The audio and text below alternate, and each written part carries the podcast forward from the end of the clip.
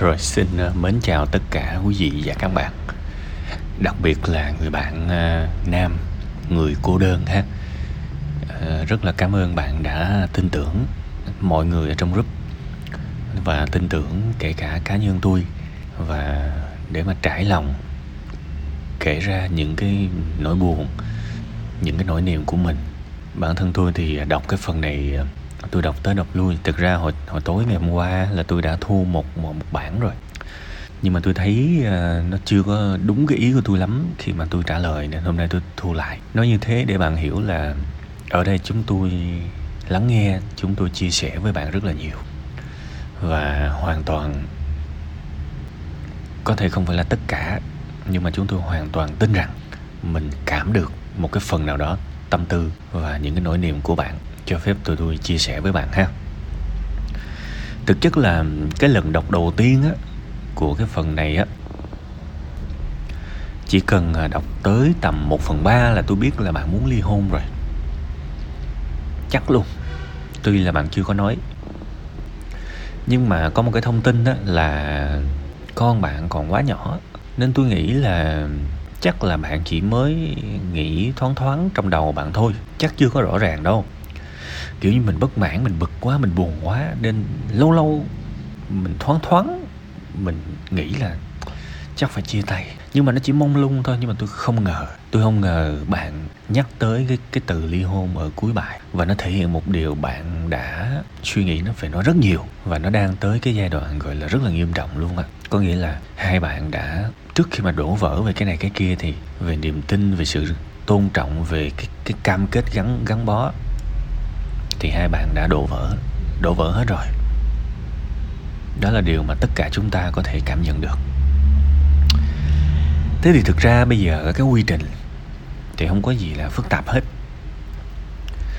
Mà chẳng qua cái sự phức tạp ở đây á nó cũng có lý do. Bạn á, thì bạn có nói là sống vì con nhưng mà thực ra không phải là vì con đâu cái việc mình ở lại với một cái mối quan hệ, một cái cuộc hôn nhân á, là thường á là vì hôn nhân là một cái chuyện lớn và hệ trọng của đời người. Đâm ra khi mà người ta vào và người ta muốn ra thì người ta phải suy xét rất nhiều, tại vì nó còn nhiều thứ lắm. Nó còn nhiều trách nhiệm lắm, nó còn là hình ảnh, nó còn là những cái xử lý sau khi mà ly hôn, nó còn là vết thương, nó còn là đủ thứ hết. Ra khỏi một mối quan hệ cũng là một cái thử thách các bạn và trước một cái thử thách khủng khiếp đó, thì nhiều người họ buông xuôi bằng cách ở lại nhưng mà không hạnh phúc. Kiểu vậy. Và thường á, cái sự đầu hàng đó phải được gọi bằng một cái tên nào đó. Thì có người thì họ nói là giữ gìn hình ảnh, giữ gìn thể diện, nhưng cũng có người nói là sống vì con. Thực ra họ chẳng sống vì con đâu, và tôi tin bạn cũng vậy. Hàng ngày hai vợ hai vợ chồng bạn cãi lộn, kiểu nhau thương nhau lắm, cắn nhau đâu trước mặt con. Thì tôi không biết là thương con kiểu gì. Đúng không?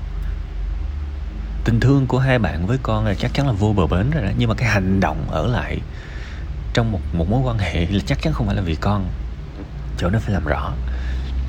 Mà vì bạn bạn chưa có quyết định đó là vì đây là một cái chuyện nghiêm trọng và bạn đang suy nghĩ về nó rất nhiều thôi ha. thế thì bây giờ mình nói thêm cái nữa. Thực ra quy trình nó rất là đơn giản. Nếu mà bạn muốn ra và tôi tin là bạn đã nghĩ cái việc đó là cái việc uh, tốt nhất với bạn rồi. Thì các bước á, nó rất là tối giản thôi. Bước một nói nguyện vọng với người kia. Đúng không? Và có thể có thể bước này bạn cũng không dám nói luôn á. Đúng không? Nói tới đâu có thể mình rung tới đó đó. Vì đây là cái chuyện rất lớn. Thành ra là cái phần này thực ra tôi cũng không có suối các bạn chia tay đâu. Nhưng mà tôi cho rằng một cái suy nghĩ ly dị nó cứ chạy tới chạy lui chạy hoài trong đầu mình. Có nghĩa là nó đã rất thật rồi bạn thậm chí cũng gần tới cái mức ready cho cái tình trạng đó rồi. Và thậm chí đến một giai đoạn bạn không muốn cứu vãn luôn á, bạn chỉ muốn lao ra thôi, kiểu vậy. Mình đi thì thường là mình nhớ con, nhưng mà chắc chắn là mình ở lại là không phải là vì con đâu. Vụ này căng. Thực ra nếu bây giờ tôi tôi buộc phải sử dụng cái cụm từ này, nếu tôi là bạn, nếu tôi là bạn thì tôi sẽ cư xử như thế này tôi sẽ, đầu tiên tôi sẽ nói rõ cái nguyện vọng, nói rõ cái suy nghĩ của mình một cách thẳng thắn. Có một cái từ khóa trong cuộc sống này mà mọi người rất là sợ đụng tới, đó là từ thẳng thắn. Họ sợ đủ thứ hết, nhưng mà thực ra khi họ không thẳng thắn thì họ lại lao vào những cái sự ấm ức, những cái sự dồn nén. Lâu ngày thì nó còn khủng khiếp hơn khi mình nói ra cái điều thẳng thắn được nên rất là quan trọng sống trên đời này. Khi cần thiết, hãy thẳng thắn. Tôi có thể nói, đại khái như là em, anh có việc quan trọng muốn nói với em kèm theo đó là một cái nét mặt nghiêm trọng thật. Để người ta biết là mình không có giỡn và mình đang rất là nghiêm túc với cái việc này. Thì khi mà hai người ngồi vào bàn rồi đương nhiên mình sẽ lựa một lúc nào đó mà người kia đang ở một cái tâm trạng thoải mái ha. Khi mà ngồi vào bàn rồi á thì tôi có thể nói là em anh cảm thấy mình không có được tôn trọng trong cái nhà này. À, cái việc mà những cái lời nhận xét của em làm anh tổn thương và anh muốn nói cho em biết điều đó. Và anh cũng đang nghĩ tới cái việc mà mình sẽ rời đi với những cái sự tổn thương đó. Vì vậy á, với tất cả sự tôn trọng anh nghĩ là mình cần thẳng thắn và nói cho em biết, đương nhiên tụi mình có thể thay đổi, không làm tổn thương nhau nữa để ở lại trong mối quan hệ này. Anh nghĩ đó là cái cách duy nhất. Còn không thì có thể là anh sẽ phải rời đi. Đó là suy nghĩ của anh. Anh chưa quyết định gì hết nhưng đó là suy nghĩ của anh anh rất là đau khổ về việc đó. Nhưng anh nghĩ là mình cần thẳng thắn và nói cho em biết. Những cái lời nói đó làm tổn thương anh rất nhiều. Thực ra, khi anh là một kẻ thất bại thì chính anh cũng đã rất là buồn rồi. Anh tự biết mình kém cỏi, anh tự biết mình xấu hổ, anh tự biết, tự anh cũng đã làm tổn thương mình nhiều rồi và ở trong những cái hoàn cảnh đó thì anh anh rất là thèm được một sự động viên. Còn không thì không làm gì cũng được. Nhưng mà những cái lời nói của em làm anh thực sự rất tổn thương. Và anh không thể nào bình thường được trong mối quan hệ của mình. Kiểu vậy. Nếu tôi là là bạn, tôi sẽ nói như vậy. Tôi sẽ không nói rõ là ngày mai mình sẽ ly hôn, ngày mốt mình sẽ cái gì hết. Nhưng mà tôi sẽ nói hết tất cả những gì mà tôi đang nghĩ cho họ thấy. Với một cái hy vọng, kể cả mong manh hay là không mong manh. Đó là họ biết được rằng hành vi của họ có thể họ không nghĩ là cái gì nghiêm trọng cả đó là lý do mà trên đời này có rất nhiều người họ bao biện là miệng em hỗn nhưng mà tâm em thiện. Nhưng mà họ không hề, họ rất vô tư các bạn. Họ không hiểu là lời nói đôi khi chẳng khác gì con dao cả. Thì mình cần nói rõ một cách nghiêm trọng như thế để họ hiểu rằng à cái lời bạn nói ra có thể bạn không thấy như vậy, nhưng tôi rất tổn thương và hy vọng có một cơ may để họ thay đổi, để họ thay đổi. Và nếu mà họ chịu thay đổi thì bạn cũng phải thay đổi. Bạn cũng sẽ phải nghĩ, tại vì cuộc sống này là một cuộc hôn nhân đó các bạn. Thực ra rất nhiều người bước vào một cái cuộc hôn nhân đó hy vọng lấy của người khác không à. Và tôi cho rằng đó là một cái một cái suy nghĩ cỡ nào cũng sẽ banh thôi. Người nam thì muốn người nữ quan tâm mình, muốn người nữ hiểu, muốn người nữ hiểu thăm, tức là bạn muốn lấy một cái gì đó của họ. Thì họ không có, họ không cho mình những cái đó là mình giận hờn. Tại sao anh cực quá mà em không nấu cơm ngon cho anh ăn? Tại sao anh vất vả như thế này mà em không hiểu? Tại sao anh đi làm bục mặt cả ngày em lại ngồi em có tiktok? Các bạn vào một cái mối quan hệ mà các bạn đòi đòi đòi đòi đòi đòi đòi. Và trong khi đó cái người bên kia cũng đòi. Tôi lấy anh. Mà sao anh nghèo vậy? Tôi mang bầu, mang lần đẻ đau đẻ con cho anh. Mà thấy anh không có cảm ơn, không biết ơn tôi gì abc gì hết. Người này đòi của người kia người kia đòi của người nọ. Sống trong một cái mối quan hệ đòi và đòi. Đòi đòi đòi. Thì không banh mới lạ. Trong khi đó cái bản chất của true love là tới cho thôi và true love thực sự là, tôi nói thật một ngày nào đó mà bạn yêu một ai đó, mà họ không làm cái, không làm cái gì cho bạn hết mà bạn vẫn yêu họ, đó là tình yêu đích thực. Đó là tình yêu đích thực, là cái project, một cái dự án chung của hai người. Và hai người đó vào để góp, vào để đóng góp thì bắt đầu nó mới phình ra, nó mới phát triển chứ các bạn. Còn hai người vô, người này lụm của người kia miếng, người này lụm của người kia miếng, thì sao mà còn được? Thành ra các bạn chọn bạn đời, các bạn hãy nghĩ thật nhiều về cái điều này. Hãy yêu một người mà họ không làm gì cho bạn hết. Bạn cũng vẫn yêu họ. Đại khái vậy. Và hãy cho chân thành, sống không có sợ lợi dụng, nhất là trong tình yêu không sợ lợi dụng. Khi mình thấy người ta phản bội, mình phắn ngay lập tức. Khi người thấy người ta không tôn trọng mình mình phắn ngay lập tức. Nhưng mà một ngày nào đó mình còn ở trong mối quan hệ đó thì mình không tính tôi nghĩ đó là tình yêu tuyệt vời. Vì hơn hết hơn hết mình vào đó để mình yêu chứ không phải để mình đòi.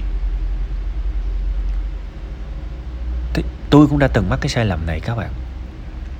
Ví dụ tôi làm một cái điều gì, điều gì đó rất mệt. Và người yêu tôi không hỏi han tôi. Cũng đã từng có lúc tôi giận dữ. Nhưng mà sau rất rất nhiều năm thì tôi mới bắt đầu tôi suy nghĩ là mắc gì người ta phải quan tâm mình. Tại tại sao tại sao mình không quan tâm mình? Tại sao mình không làm cho mình bớt mệt hơn? Với cái nhiệm vụ đó của mình mà, có phải nhiệm vụ của người ta đâu. Tự nhiên mình làm bột mặt, mình ăn uống thất thường, mình mình thức đêm, thức khuya, thay vì mình có thể ngủ, mình không thèm ngủ. Giờ trưa mình có thể nghỉ trưa, mình không thèm nghỉ trưa mình cài như trâu, như chó vậy. Rồi mình làm mình mệt, rồi mình bắt người ta phải quan tâm. Xàm đó là cái giác ngộ của riêng tôi. Thế thì tôi phải ưu tiên bản thân tôi trước. Tôi phải hạnh phúc trước. Và khi mà tôi gặp cái người mà tôi yêu, cái người tôi thương, tất cả những gì có mặt lúc đó là tôi sẽ cho vào cái mối quan hệ này một cái điều gì đó. Tôi không đổi. Thì như vậy nó mới bền các bạn. Đó là quan điểm của tôi, một cái quan điểm mà tôi tự cho rằng mình mình mình mình cảm thấy hài lòng và hạnh phúc khi sống trong đó. Hai vợ chồng bạn đang đòi nhau quá nhiều, thực sự. Nên là thôi thì nó cũng đi quá xa khó mà chữa lành được, thì thôi. Tôi nghĩ nếu tôi là bạn đầu tiên tôi sẽ thẳng thắn. Và khi mà thẳng thắn rồi mà người ta cảm thấy là à họ cũng có một phần, có thể họ không hoàn toàn nhận sai, nhưng mà họ cảm thấy à cái việc mình làm cũng có nghiêm trọng quá, và thôi, vợ chồng mình cùng sửa. Thì cái lúc đó là cái lúc mà mình phải bắt đầu mình sống theo true love, sống theo true love. Mình chăm lo bản thân mình, và mình đến mình chỉ cho thôi. Bây giờ mới khó các bạn. Nhưng mà thà khó ngay từ đầu thì bạn đâu có lâm vào cái tình trạng như bây giờ. Đúng không? Ha, đó là cái hướng. Còn nếu trường hợp mà người ta không thiết tha giữ lại mình, người ta nói ừ tôi cũng nghĩ tới ngày này lâu lắm rồi đó, thì bắt buộc bắt buộc phải theo thủ tục thôi. Đúng không? Ly thân rồi ly hôn. Tôi chẳng bao giờ suối ai đó chia tay cả, nhưng mà ở lại trong một mối quan hệ địa ngục thì và và đặc biệt là khi mà hai hai người không thiết tha cố gắng nữa thì lúc đó dừng mối quan hệ đó lại là một thành công chứ không hề là một thất bại đâu. Giống như mọi người hay nghĩ kết thúc một cái cơn ác mộng thì nó không còn là thất bại nữa. Mà mình nhu nhược mình ở trong đó quá lâu thì đó mới là thất bại đúng không? Đây là cái cuối cùng tôi nói với bạn. À, tôi hỏi hơi mắc cười cái bạn đang xài một cái điện thoại đúng không? Tôi không biết là bạn đang xài điện thoại nào chắc bèo nào cũng mấy triệu bạc đúng không? Mấy triệu. Chắc là bạn cũng có một chiếc xe máy đúng không? Chắc là cũng mấy triệu. Chắc là bạn cũng đã từng đi ăn chứ đúng không? Cũng sẽ có những cái bữa ăn mấy trăm ngàn thậm chí là mấy triệu. Đại khái vậy. Ờ, và có thể ngày xưa bạn đi học nghề làm bánh. Thì ờ, chắc là từng có lúc bạn đóng tiền học phí đúng không? Để học nghề. Có nghĩa là bạn đã trả tiền cho khá nhiều thứ trên đời này nhưng mà có một thứ tôi cho rằng rất rất quan trọng. Quan trọng hơn tất thảy những cái số tiền mà bạn vừa bỏ ra dù cho là đi học nghề dù cho là uh, đi uh, mua xe đi mua điện thoại. Đó là cái số tiền mà chúng ta dùng để hỏi ý kiến của người có chuyên môn về vấn đề mình đang gặp phải. Ở đây ý tôi muốn nói là đi ờ, đến những bác sĩ tâm lý để nhờ sự trợ giúp của họ thì có lẽ là nhiều người trong chúng ta coi thường cái việc này. Các bạn có thể hỏi một người à, đâu đâu xa lạ như tôi. Đúng không? Các bạn có thể tâm sự cho một người à, chịu nghe mình giống như một người bạn của bạn. Nhưng mà thực ra đó hầu hết hầu hết những cái kiểu tâm sự bên ngoài như vậy thứ nhất là nó ngắn ngủi thứ hai là nó cũng không ích lợi gì nhiều về mặt về mặt giải pháp. Nếu mà bạn bạn tưởng tượng cái điều này nha bạn đi đến một bác sĩ tâm lý, một chuyên viên tâm lý, một nhà tâm lý học như đó đại khái. Bạn ngồi, bạn nói chuyện với họ 4 tiếng đồng hồ và họ ngồi, họ nghe từ đầu tới cuối hết. Bạn nói chuyện và một người đủ chuyên môn, đủ tư cách, đủ trình độ, ngồi nghe bạn từ đầu tới cuối hết. Đời bạn, tôi hỏi thật, đời bạn có bao giờ được ai đó lắng nghe tới mức đó chưa? Mà đây là một cái người có có khả năng, có năng lực, có chuyên môn một người như thế lắng nghe mình mấy tiếng đồng hồ, đã đáng đồng tiền bát gạo chưa? Tôi biết là bạn đang mắc nợ, bạn cũng đang gặp khó khăn, nhưng có những thứ đừng có tiết tiện. Bây giờ xe mình hư thì mình phải đem đi sửa. Người mình bệnh thì mình phải đi khám bác sĩ. Cái ông sửa xe với cái ông bác sĩ thực ra hai nghề khác nhau nhưng mà về nguyên tắc là y hệt nhau. Đó là gì? Họ đều làm cái công việc là họ giải quyết vấn đề cho mình ở ở những cái chuyện họ có chuyên môn. Thì tại sao mình không làm cái điều tương tự với bác sĩ tâm lý? Với những chuyên viên tư vấn tâm lý, chuyên về cái mảng hôn nhân nữa, họ đã giải quyết cho hàng ngàn người. Và trong hàng ngàn người có thể có vài chục, thậm chí là vài trăm trường hợp giống y hệt bạn. Họ đã có quy trình, họ đã có công thức rồi và họ có thể cho bạn những cái đáp án hữu ích nhất đối với bạn tôi uh, nói cái phần này cuối cùng vì tôi muốn bạn làm nó nhiều nhất. Tôi muốn bạn làm nó đầu tiên. Đừng có tiếc tiền. Tiền mình kiếm lại sau nhưng mà trong đặc biệt trong những cái lúc nguy cấp mình phải rất là cần ai đó có chuyên môn giúp mình. Bởi vậy á các bạn thấy ví dụ như doanh nhân người ta có rất nhiều tiền có rất nhiều kinh nghiệm luôn. Về nguyên tắc là cái thằng mà nó vừa có tiền nó vừa có kinh nghiệm thì nó tự làm. Cho nó lẻ nhưng không, mấy thằng đó nó nó là trùm sử dụng tư vấn. Trùm sử sử dụng dịch vụ tư vấn. Tại sao? Vì người ta biết mình. Người ta hiểu rằng có người giỏi hơn và tôi muốn thuê người đó. Kể cả đó là tư vấn. Nên thành ra cái ngành tư vấn á, cái người nghèo á, thì họ mắc cười, họ coi thường lắm. Cái người không có tiền, họ coi thường cái ngành tư vấn lắm. Ôi, tới nói chuyện chém gió, tính tiền theo tiếng đồng hồ mấy triệu bạc đó là tư duy của người nghèo. Chứ mà thực ra các bạn hiểu là nếu nếu các bạn là tổ chức doanh nghiệp lớn, thậm chí là giàu, thì các bạn sử dụng tư vấn rất nhiều. Thậm chí tới chính phủ mà còn cần tới tư vấn mà các bạn. Rất quan trọng, một ai đó giỏi về lĩnh vực đó, có kinh nghiệm trong lĩnh vực đó thì ngồi nói chuyện cà phê với họ thôi là đã hạnh phúc rồi. Tại sao người giàu họ đi cà phê nhiều và họ cà phê với cái người có tâm, có tầm? Thực ra tôi thấy một phần là họ thiết lập mối quan hệ, nhưng một phần là họ cũng đang nói hơi phủ. Nó cũng có cái tính chất tư vấn trong đó. Tự nhiên được nói chuyện với ông anh làm giám đốc tập đoàn này, tập đoàn kia, ngồi nghe thôi, cũng đã học được quá nhiều thứ rồi mà bây giờ trả tiền cũng chưa chắc thuê được. Kiểu vậy các bạn.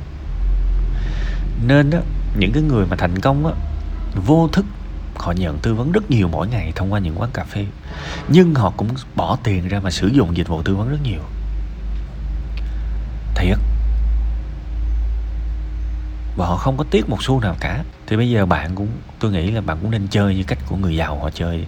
Đương nhiên đừng có chọn những cái dịch vụ quá xa xỉ. Nhưng mà cứ kiếm những cái nơi mà ổn ổn, người đó cũng có tiếng xíu và trả tiền để họ giúp bạn. Cái lúc ngặt nghèo này thì mình cần, gọi là, mình vui vui mình cần một cái chương trình để cải thiện thì sẽ cần một cái người có thể ngồi nghe bạn hai ba tiếng liên tục, hiểu từ A đến Z. Bạn được nói tất cả, bạn được trút hết nỗi lòng của mình. Và họ hiểu, rất hiểu bạn thì họ mới cho bạn được một cái quy trình rõ ràng được. Nên đây là cái gợi ý của tôi và tôi kêu nói thẳng bạn luôn.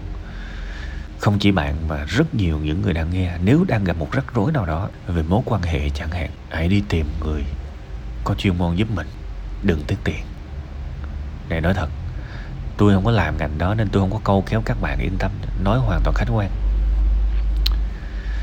Nhưng mà đừng có tiếc tiền cho những cái chuyện đáng nữa. lẽ ra các bạn nên xài một cái điện thoại 2 triệu là đủ rồi, chứ không cần phải xài tới cái điện thoại 20 triệu đâu.